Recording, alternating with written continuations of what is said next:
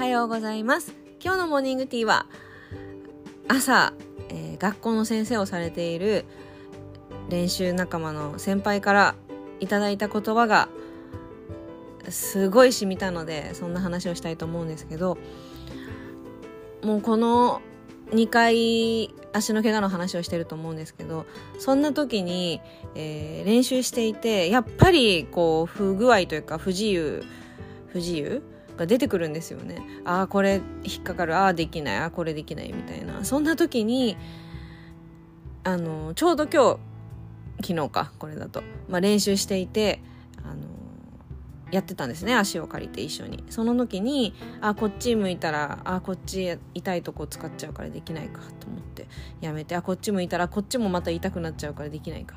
でできないことが多すぎて あちゃーってなってた時にその方が言ってくれた言葉があるんですけども大丈夫。遠回りのように感じるけど時にはそれが一番の近道なんだよ。それが一番短距離で成長する方法かもしれないよみたいなことを言ってくれたんですよ。なんていい言葉かなって思いません？このフレーズ。まあ聞いたことはあるかもしれないけど私も分かってはいるけどそれを考えるってことってあんまりね日々ないじゃないですか。まあ、急がば急がば回れっていうことですよね。そういう言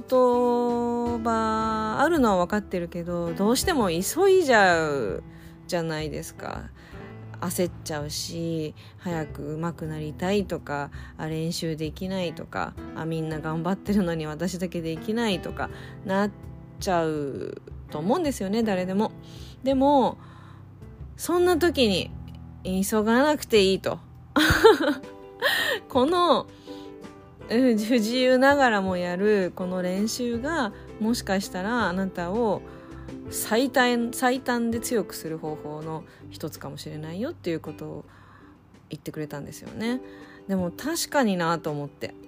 うん。まあちょっとまたかぶっちゃうんですけど2日前とに話した話と。なんか確かに元気すぎる時ってもうゴーゴーゴーって感じでやっちゃやっちゃいけいけみたいな感じでどんどん練習して考える時間考えながらやろうっていう意識は持ってはいるんですけどやっぱもうもっとやりたいもっとやりたいみたいな感じでどんどんやっちゃうと思うんだけど怪我したことでこれを使わないでやってこうなるどうなんだろうとかすごいそういうことを考えるからとっても遠回りのように見せかけて近いことをしているんじゃないかってスペシャルなことを今やってるんじゃないかってちょっと感じるようになってきましたね。まあこれはあのー、こう自分にトラブル危機が危機に陥った時に人間がこう登っていくステップがあると思うんですよねメンタルの精神学とかでも習うと思うんですけど。そういう、まあ、段階によってそう考えられる段階考えられない自分がこう受け入れたか受け入れなかったかとかで、うん、考え方が変わってくると思うんですけど本当にもうどん底に痛みがもう超痛くて 全く動けなくて何もできないって時に急がばもあれだよみたいなことを言われてもやっぱもうこっちの気も知らないでっていう気持ちになってしまうかもしれないけど、まあ、段階も大事だけどこうちょっとずつそういう考えを取り入れながらやっていくっていうのはとってもいいことだなって今日感じたんですよね。まあ、今日っていうかこれは昨日ですね。だからそうとっても素敵な先輩がそんな言葉をくれてあこれは逆に近道なんじゃないかって思うように練習するように最近しております。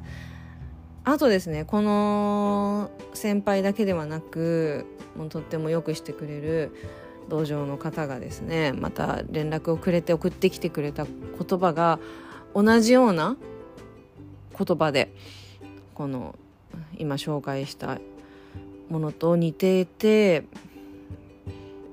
大丈夫ってやっぱりまあいろいろねストレスいっぱいあると思うけどできないことがいっぱいあるしみんながバーって動いてる時に一緒に動けなかったりするけどもうスペシャリーに確かに何て言うんですか特別な動きをこう考えることができてるからもう絶対にこれによってあなたは強くなると思うよみたいなことを言ってくれたんですよね。確かにもうみんな本当なんでこんないいことばっか言うんだろうと思っちゃって。とってもねあ本当に、ね、いい人たちに恵まれて私は幸せですねって思いながらやっているんですけどもだから結構そうやってこだわここだわってじゃないや困って困ってねああれできないなって思っている苦しんでる方もいっぱいいらっしゃると思うんですけど私はこういう気持ちでちょっとずつ自分の怪我を受け入れて乗り越えようとしております。なので、まあ、一つのアイディアとしてね